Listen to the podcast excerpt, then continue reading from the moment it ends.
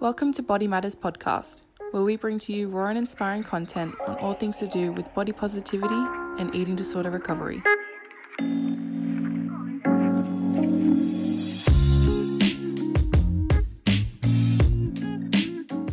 My name's Jessie, and I'll be continuing on with the podcast for a little while. But before we begin, I'd like to acknowledge Aboriginal and Torres Strait Islander people as traditional people and traditional owners of this country. We acknowledge with gratitude First Nations communities for their continuing care and connection to the lands or waters with which they have protected for thousands of years. We pay our respects to elders past, present, and emerging, and recognize that First Nation sovereignty was never ceded. So, welcome to the podcast and thanks for coming on. Oh, thank you so much for having me. That's okay. So, would you be able to tell the listeners a little bit about yourself and maybe some things that you do to keep well? Ah, yeah, definitely. So, um, I just wanted to say it's really a privilege to be here. So, um, you know, I listen to the podcast and I think it's such a valuable resource for people that are struggling with body and eating concerns. So, I'm just so grateful. But I guess a bit about me. I grew up on the Northern Beaches in Sydney and I relocated to Melbourne about 12 years ago. And I have two children, a five and a half year old and 16 month old, and two fur babies. And I've worked as a psychologist since 2009, but it wasn't until after I completed a doctorate in clinical psychology in 2015 that I started to specialize in the area of eating disorders. And so for the past five and a half years, I've worked in the eating disorder team in the Department of Adolescent Medicine at the Royal Children's Hospital in Melbourne. And um, prior to going on maternity leave in 2021, I was also working privately at a specialist eating disorder clinic in Melbourne. Wow. Yeah. So that's that's me. I guess in terms of self-care, I have to say my journey to finding kind of effective self-care practices has been a challenging one and I still don't think I've quite mastered it yet. So, um, historically, my self care has been very achievement focused, which, you know, while that can feel good, it doesn't always fill your bucket or help you kind of feel grounded and more peaceful. And so, since having kids, I've had to really do a bit of a self care overhaul because it's so important for me to kind of show up for them in a grounded and present way. So I guess what I sort of really lean into now when I'm feeling stressed, um, I find music is very grounding for me. And it really helps me kind of come back to the present moment, particularly when I'm feeling very anxious. And it's actually lovely because it's something that I share. My husband and I are quite different and um, from sort of temperament perspectives. And so music is one thing that we do share together. So it's also something that helps us feel connected when life gets really busy. Mm-hmm. Another thing that I find really helpful is moving my body. So I find core and strength training to be really grounding when I'm feeling anxious and indecisive. And it's sort of a way of gaining perspective around what's sort of truly important. And I think another thing is I'm so blessed to have really supportive friends and family who I feel I can be really open and vulnerable with when I'm struggling. And I find that to be so helpful. And I'm so grateful for that too. Um, and what would I be a psychologist without seeing a psychologist? So, um, so certainly psychology throughout my journey as a psychologist, and even before that, has been something that has been really, really helpful in taking care of myself and helping me like laugh and play and you know keep coming back to my values when things are feeling a bit overwhelming. So yeah. yeah, constant constant learning and support.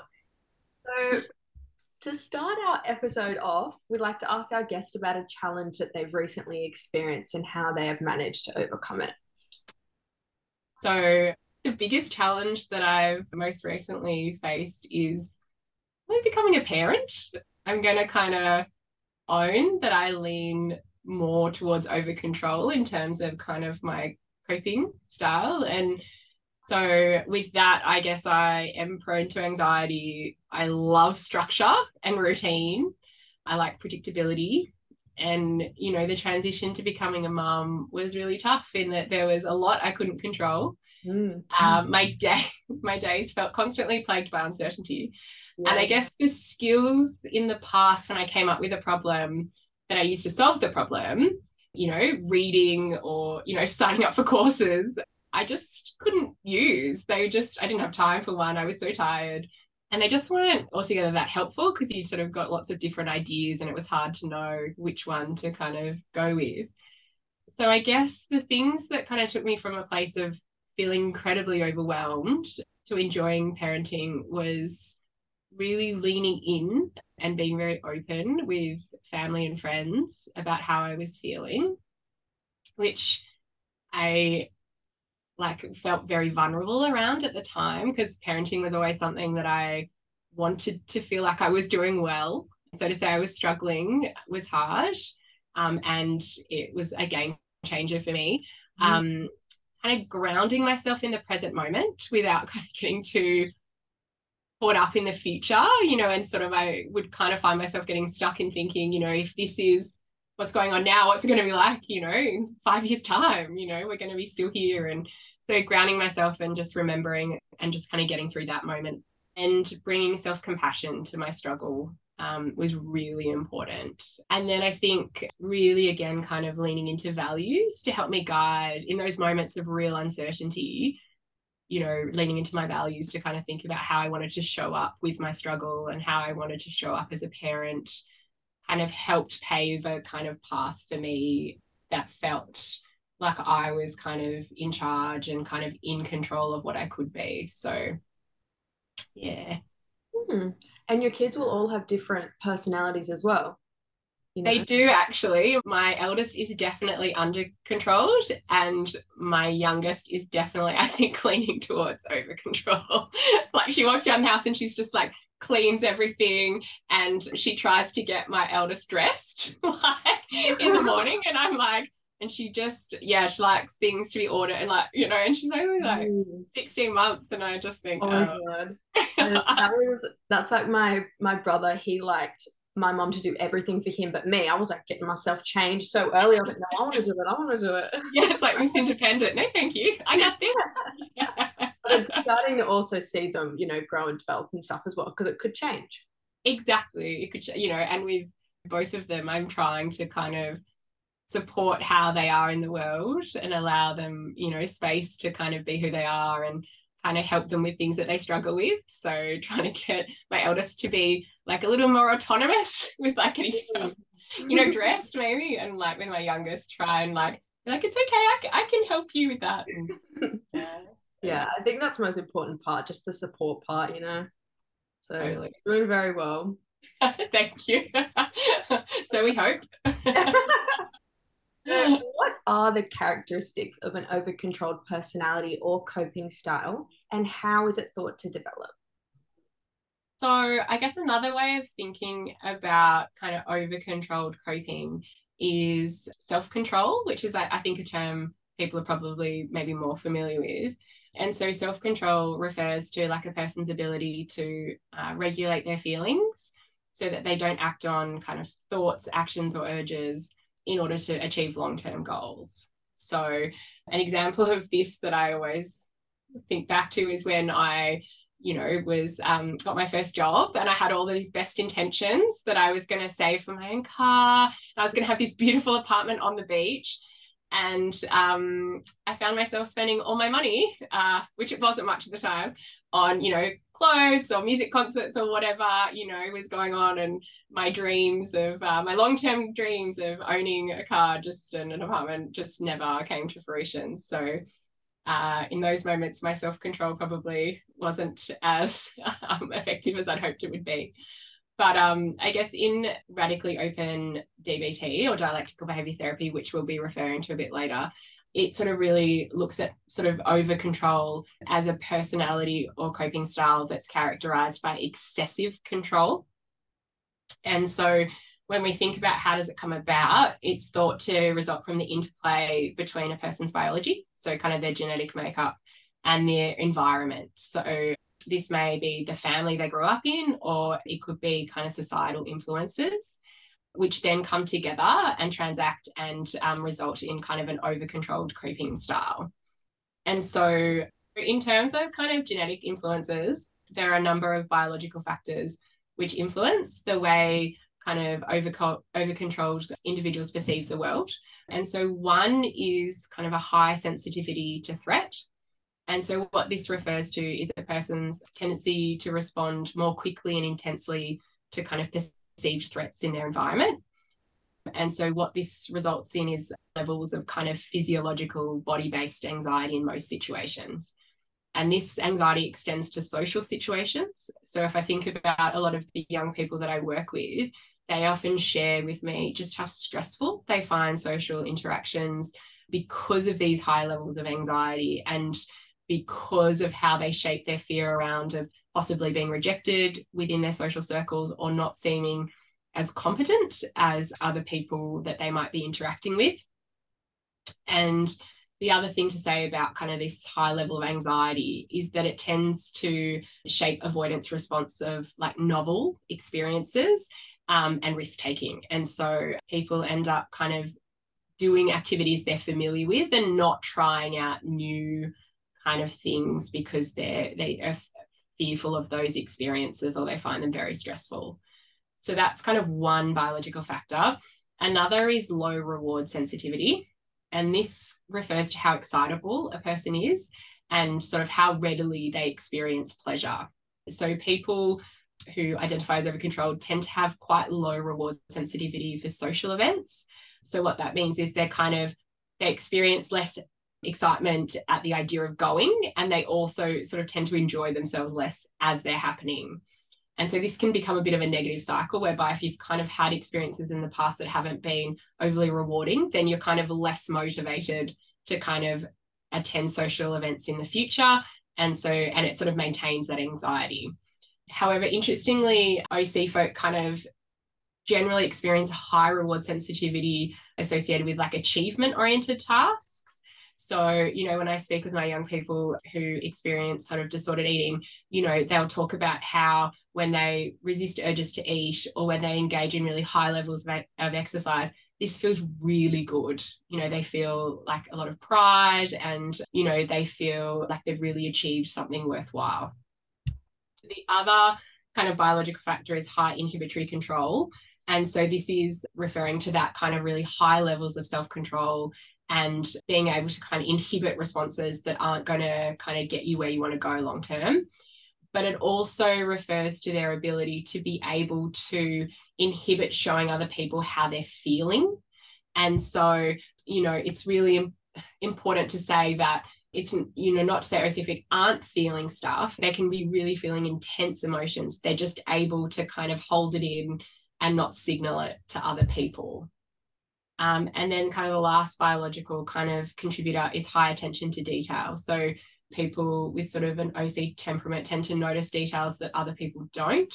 And they also can they'll also describe like really strong urges to fix things that they consider to kind of not be okay or to be wrong. And this again can kind of with the people I work with can extend to their body. So if they notice there's something that's not okay in the way that they see their body or they feel in their body, it's very hard for them to not to act on ideas to change it because of that. Does it cause any type of emotion? Not socializing and doing all those things to achieve, but not having that connection?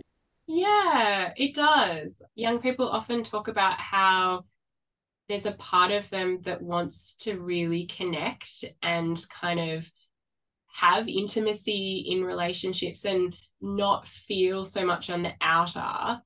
And there's also this high level of anxiety about how they would go about doing that. Mm. Because they'll often share with me that it doesn't feel very safe to disclose kind of their thoughts, their feelings, their opinions there's a lot of anxiety around that. And so it leads them to feel very vulnerable. And so they don't feel at ease. And then it just, they don't feel like that they're able to kind of socialize in the way that they want to, or in a way that people will really connect with or want to spend time with them. And then they do a lot of kind of monitoring and reflection afterwards and sort of in their mind feel like it didn't go very well. Mm. I don't want to do that again. Yeah, but a lot of the part of being human and working and even doing those things where you get achievement, you still need to be working with people and communicating what you're doing. And if that's a problem and you're not comfortable doing that, it just makes it quite a hard thing to do. Yeah, totally. Yeah. So, what are the environmental factors? I mean, the ones that I mentioned, they're going to mention, they're not all of the environmental factors, and not everybody who kind of identifies as kind of over controlled in their coping style has had these experiences, but I guess just they're kind of common examples that people share. So often the folk will sort of say, look, I kind of grew up in a family system or a culture where I was really encouraged to manage feelings on my own, that there was this sense of being quite autonomous about sort of self regulation. And there were messages that I received about not wanting to share feelings because it might burden other people around me. And so I've kind of always sort of just kept my feelings to myself. Another kind of message that can be kind of internalized is this idea around it's not okay to make mistakes, that, you know, you've got to be perfect at everything from day dot. And so that can lead to this constant striving and this constant sense of, you know, being perfectionistic in what they do. And then there can also be this sort of message around it's important to always kind of be prepared for the worst, you know, so that you're constantly kind of hyper vigilant to threats and you know thinking about how you're going to self manage and cope if things don't go so well. So it's hard to be kind of spontaneous and just kind of relaxed if you like. And i guess when you kind of have that transaction between biology and environment it kind of it, you know when we think about what is what characterizes kind of a over controlled coping style what we see in these folks is that they'll often sort of mask and kind of suppress their feelings thought and thoughts and kind of desires. They often talk about being highly anxious overly cautious and quite rule driven they talk about being very perfectionistic and setting really high standards for themselves which they constantly feel like they need to be striving for. So they'll sort of say it's hard to kind of relax and just do things for pleasure or for fun because that sort of is a waste of time. I need to be achieving at all times. They can kind of be aloof and distant in relationships, and they often feel exhausted by kind of social interactions. And they can also kind of sacrifice what they essentially need at an emotional level and a kind of social connectedness level in the service of either meeting other people's needs or kind of more of achievement oriented kind of tasks. Wow. So, how might an eating disorder be used to gain a sense of control back in someone's life? So, I think there's probably lots of ways, and these are kind of the common, I guess, themes that young people and, and folk that I've worked with have shared with me. So, they're sort of not talking to any one person in particular, but just kind of a kind of common experience. So, what people share is that, you know, having kind of high levels of kind of body based anxiety from a young age can lead to a sort of sense of self consciousness, particularly around their body, that there being something that's not safe in their body. And I guess because it's happening, it's, you know, when they're so little, there can be a limited understanding of what is actually going on. What am I feeling? Why am I feeling it? And so this self consciousness can kind of lead them to kind of look at themselves versus other and feel different while at the same time kind of desiring sameness and wanting to kind of fit in and not stand out. And so I think that over time, the body just becomes a really unsafe place to kind of inhabit. And so they sort of share with me that, you know, restricting the amount they eat or at times kind of overeating can really help them kind of control their internal state by kind of dampening down distressing or painful emotions, including anxiety. And then over time, this strategy becomes quite negatively reinforcing in that they're kind of motivated to keep doing it because it takes away these really aversive feelings. So that's kind of one way. I guess the other thing is for OC kind of folk, the focus on achievement and performance based tasks, you know, in order to feel good about themselves it kind of leads them to be vulnerable to outsourcing their identity and self worth to the world around them. Um, so, whether it be friends, family, their culture. And so, this can make them vulnerable to be motivated to change their weight or their shape in order to control how people see them. And so, often young people sort of share that if you know they want to feel more acceptable or likable or valued to their friends or their peers. And so changing their body or their shape of the way feels like a way that they can do that that's in their control. And then lastly i think while many things in the world you know are very complex and uncertain including relationships you know i feel like relationships are very difficult to navigate at times you know there is a clear formula to kind of how to lose weight which involves kind of rigid and rule governed behavior and so young people I work with share how it feels very safe to kind of engage in these behaviors because they know what the outcome is likely to be. And equally how proud and satisfied they feel when they can kind of gain control over their weight or their shape. But then it can really make them feel a sense of out of control with your relationships between people because if you want people to like you but you're not engaging with them, if that makes sense. Yeah, absolutely. So I think that's the cost, you know, of their attempts to kind of create certainty in the world comes at the cost of kind of losing connection with friends, with family, which is just so, so sad because when you sort of ultimately kind of sit with someone and try and understand, well, what is the ultimate function of, of this kind of eating or like eating behaviors you know ultimately i think it is this sense of i just want to feel okay i want to feel acceptable i want to feel that i'm wanted as part of my friendship circle. And so the very behaviors that they're doing to try and fit in and feel connected are actually getting in the way of that. And so yeah. You might not be able to have shared meals or anything with people.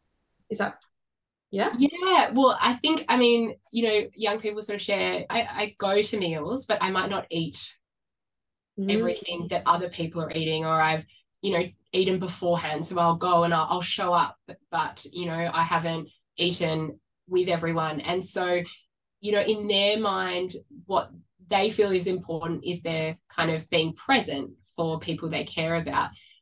And I guess what can be signaled though to others around them is maybe a sense of judgment, you know, about what other people are eating, not being okay, or a sense of superiority, which other people can kind of feel like, oh, well, I don't, you know, I don't necessarily want to hang out with that person. So, you know, what they're intending to signal can actually not be what they end up signaling. Yeah. So if they feel their eating is the right way to eat, like a morality with it. Exactly. Mm. And so that choice, you know, often they'll say, but I showed up, you know, I went. It was so hard for me to go. And, you know, it's about validating. Absolutely. I completely understand how hard it was for you to go. And when you sat there and kind of didn't eat what everyone else was eating, you know, what how do you think that landed with them? You know, and how does that fit with your value, say, of kind of participating with your friends, you know, or being really present with them or contributing to their happiness? And so, really trying to help people kind of think about how their behavior fits with their value system, but also how it's received by others. Yes. But you can also, you know, eat what everyone else is eating and be happy with where you are as well. So there's quite a contradiction if they think they're eating different foods that that's going to cause a massive difference, and sometimes it really doesn't. Totally. So I think that's where I what I love about RODBT is that it really looks at the signaling. So it really looks at like what behaviors are kind of occurring between people that may be keeping a person kind of ostracized and out of kind of their their group.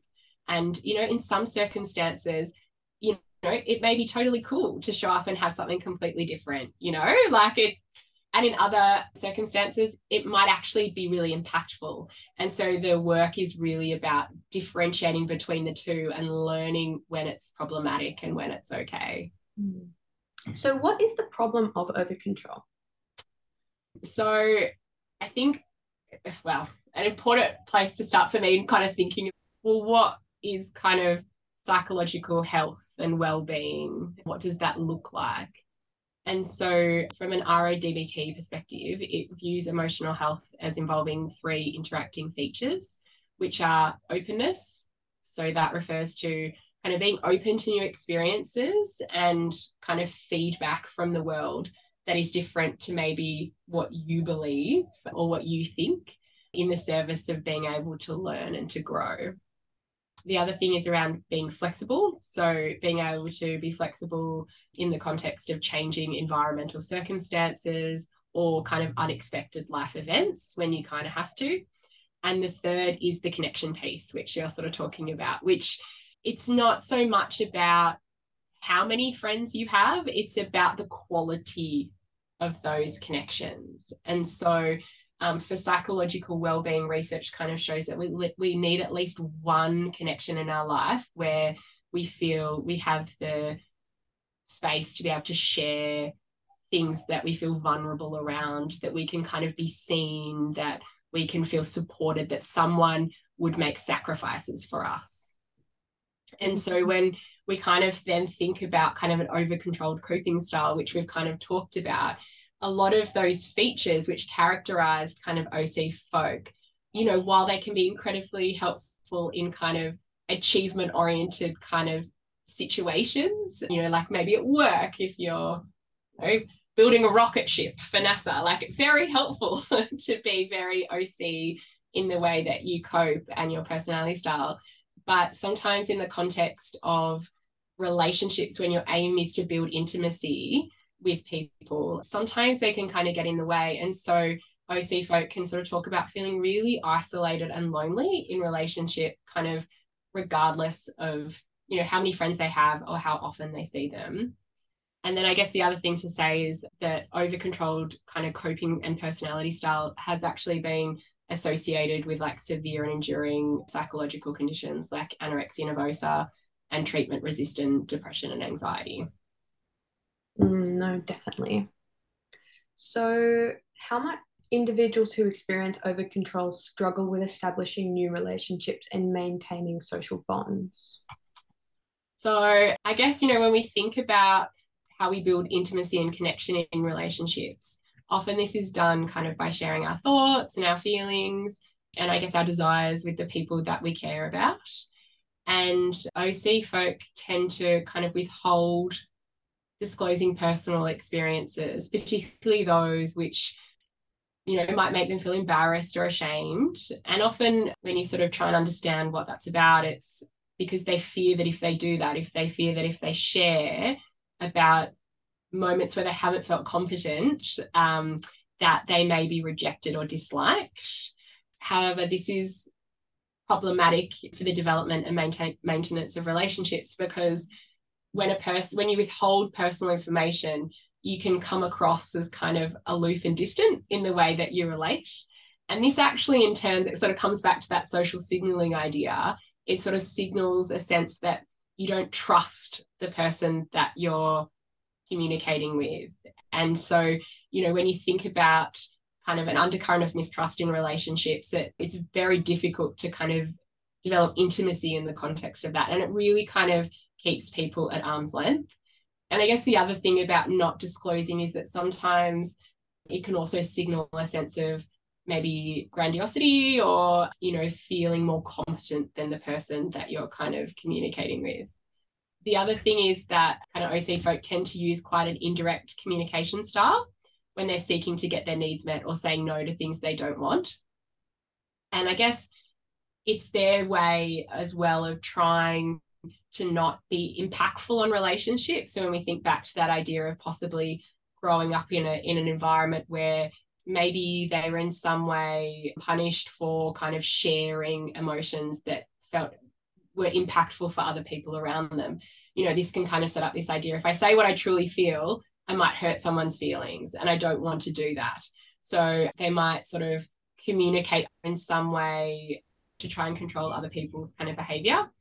So, for example, kind of wanting someone to help you out, but not wanting to have to tell them what you actually need, what hoping that they'll kind of guess what you need without, you know, without you having to tell them. And the problem with it is that often it can make situations worse. It can make people feel controlled and it kind of erodes goodwill in relationships. Mm. You'll be left feeling un- misunderstood, and that person won't understand you either. So then it's quite a miscommunication. Yeah, exactly that. And it's, you know, some of the, the ways I think, you know, I've talked with, and even in sort of therapeutic moments where, you know, I'll have a young person say, Oh, that sounds like a great idea. Yeah, I absolutely will do that. And I'm like, okay, great, great. Oh wow, I'm so I'm so pleased. And then you know, Oh. next session I'll come back. You know, how did that go? And they're like, oh, um, yeah, I didn't, I didn't do it. I'm like, Mm. shocked. I'm like, but why? You were so enthused. Um, like, I just, I just really didn't want to. And it's so interesting because I was like, is that what you were, is that what you were telling me last week? And they're sort of like, yeah, I kind of meant for you to kind of know that I wasn't that into it. And so I think it's that you're right, like in that miscommunication is that what they're saying is actually very different to what people are receiving. Yeah. Um, and so they end up feeling kind of misunderstood. Mm. Um, relationships get impacted because people feel like they're signing on for things that they're really keen about, but they're not actually. And so, again, I think it can lead people on the receiving end to feel a certain kind of inauthenticity in the relationship or left kind of guessing like they know there's something not being said, but they don't know what it is. And when you've got those kind of messages going on, it sort of doesn't lend itself for people wanting to really lean into the relationship or kind of develop kind of stronger relationships. There can be an unease there. Yeah, it's kind of like when people go to therapy and they don't want to be there. They're like, yep, good, everything's fine, everything's great. And then you're like, oh, great, everything's fine. But then if you look at their history, you're like, oh, it's definitely not. It's not. Yes. That's so true. And I think that's one of the things with OC folk that we talk about is the I'm fine phenomenon. And it's sort of how do you kind of help OC folk understand that like that's kind of not helpful to kind of developing a relationship based on trust and intimacy and understanding. Yes. And integrating those parts of yourself as well, like not denying them, if that makes sense. Yeah, exactly that. And that's such a good point because, you know, one of the things I guess as well about relationship is that when you kind of suppress your emotional responses to things, you know, when you inhibit them and you don't allow yourself to feel them, it's really hard to know yourself, you know, because you're not allowing your feelings to kind of guide what's important to you. And you mm-hmm. can't sort of read emotions in others either. So you're right. It's sort of like, well, you know, and if they're engaging in behaviors like restriction, for example, you know, often it is true. They're sort of like, I'm very numb. I, I'm, I'm okay. Like I, there's not, I'm not feeling anything right now. So there's a truth to it too. Yeah, and then you're not really sure what you're feeling, what other people are feeling, you know? Absolutely. It's, it's so hard being kind of an island with your own feelings.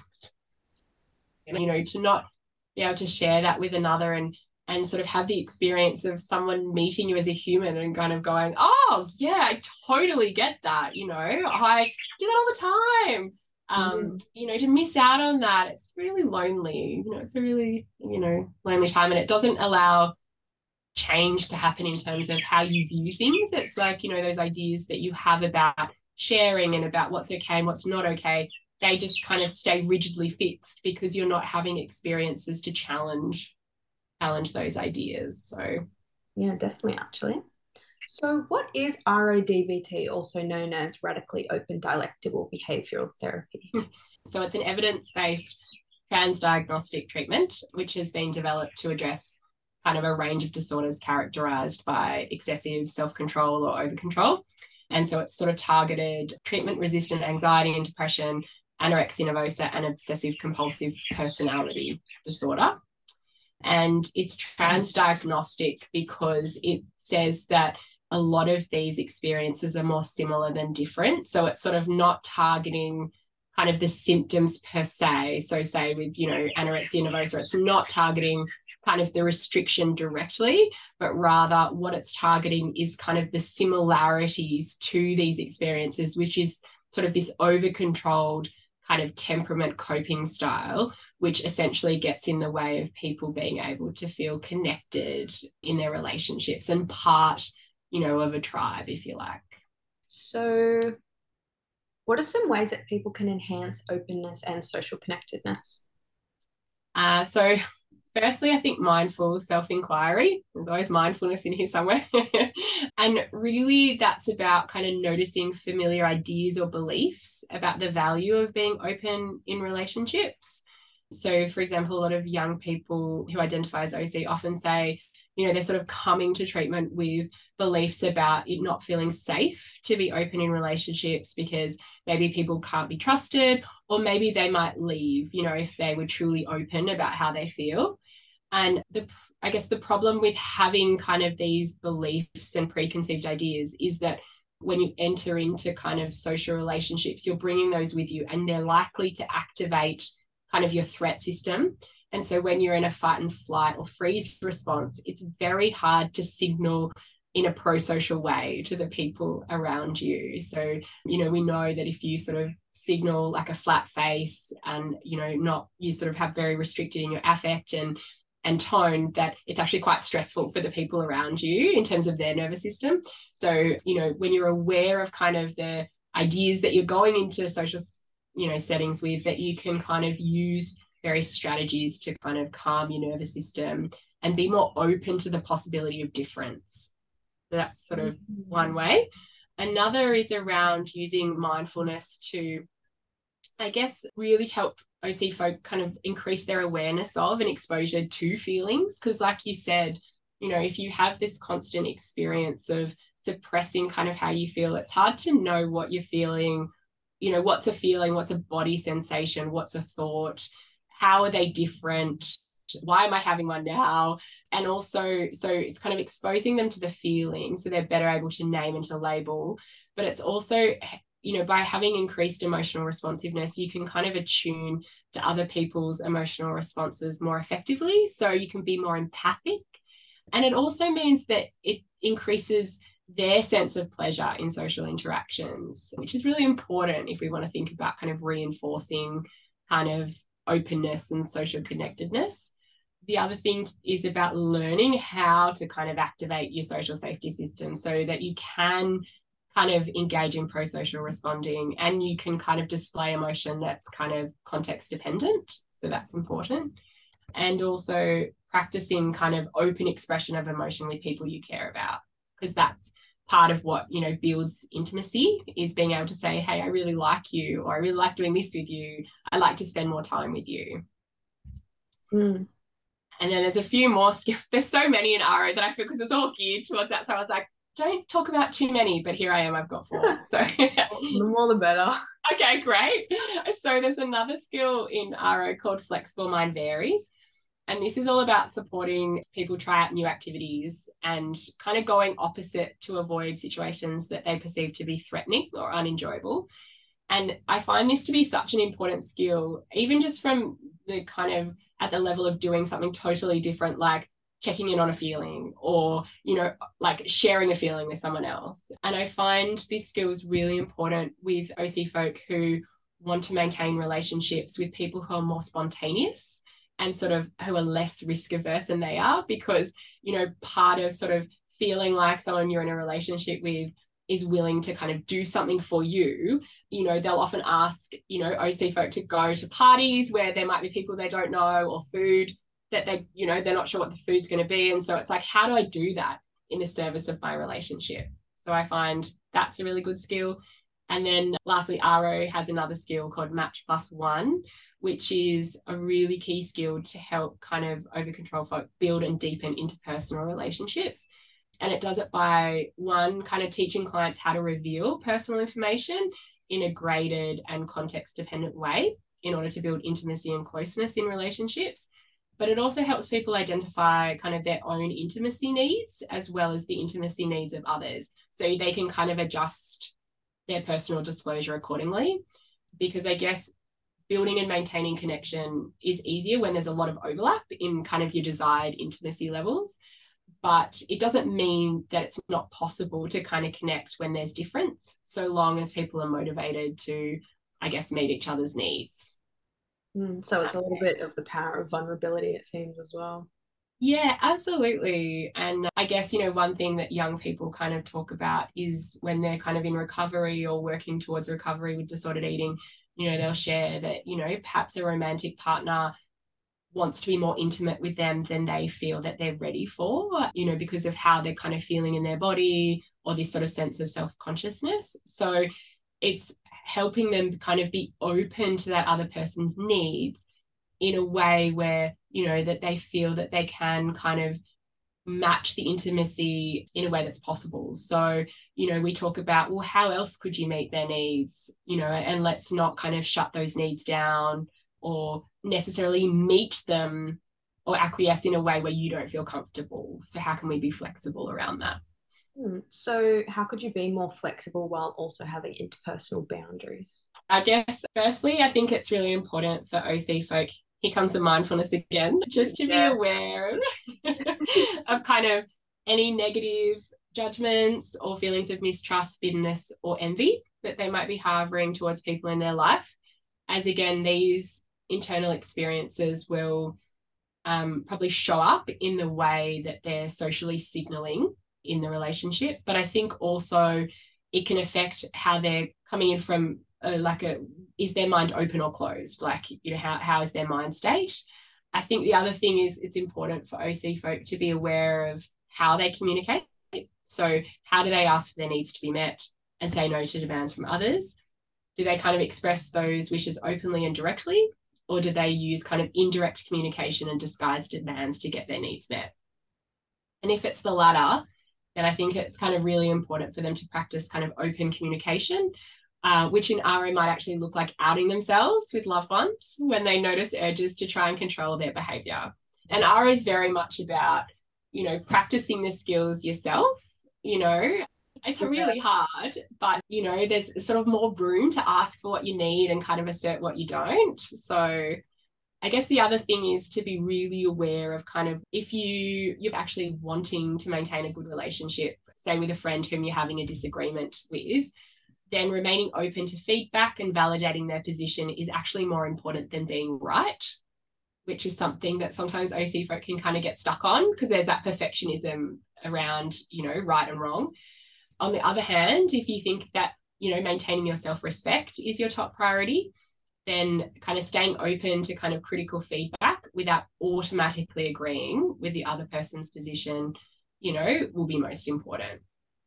Mm. And then I guess finally using good old fashioned self inquiry, which is kind of a cornerstone of RODBT, just to notice when you are in a closed minded position and to kind of compassionately question any kind of automatic attempts to block feedback from others or blame others for your situation or for how you're feeling in the moment. So, how is radical openness different from radical acceptance? So, I sort of see radical acceptance as a skill that's designed to help people experience overwhelming emotions without engaging in unhelpful coping behaviors that could make the situation worse.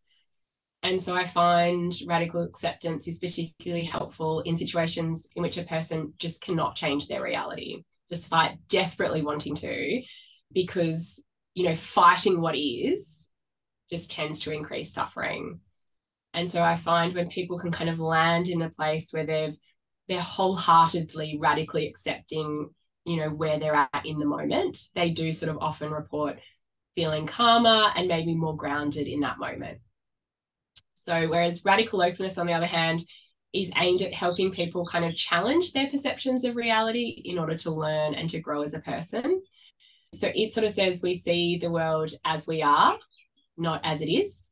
Mm. And so it which is like, oh, oh, oh yes, that's probably really true. and so it involves kind of actually purposefully leaning into discomfort while at the same time stopping oneself from using kind of coping or habitual kind of coping to regulate any distress that comes up.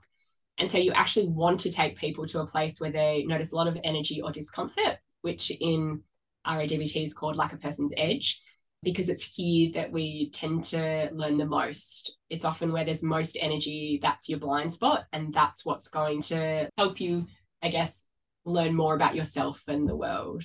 And I think, you know, radical openness can really enhance relationships because it signals humility and a willingness to kind of learn from the world.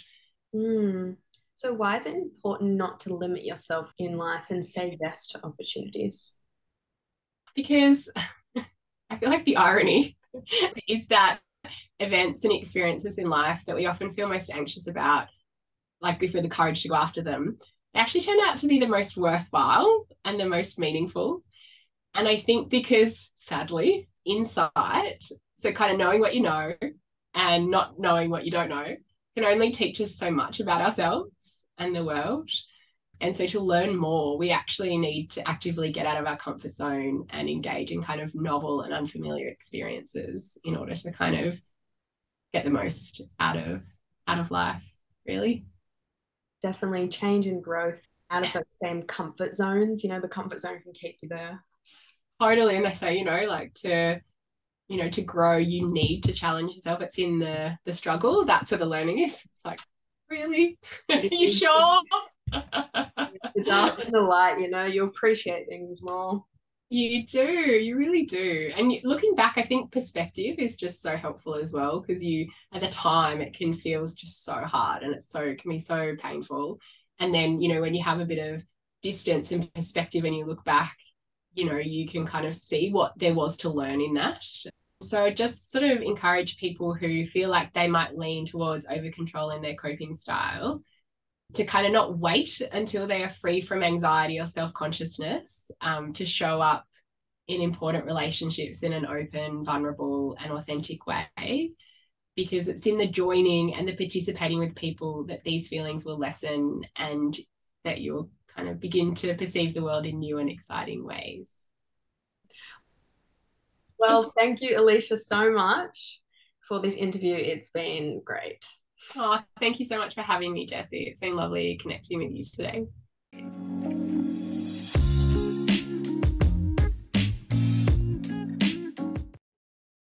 Well, that's the end of today's episode. Please subscribe, leave us a comment or a review. If you would also like to learn more about Body Matters services, you can check out our website at bodymatters.com.au. Thanks for listening.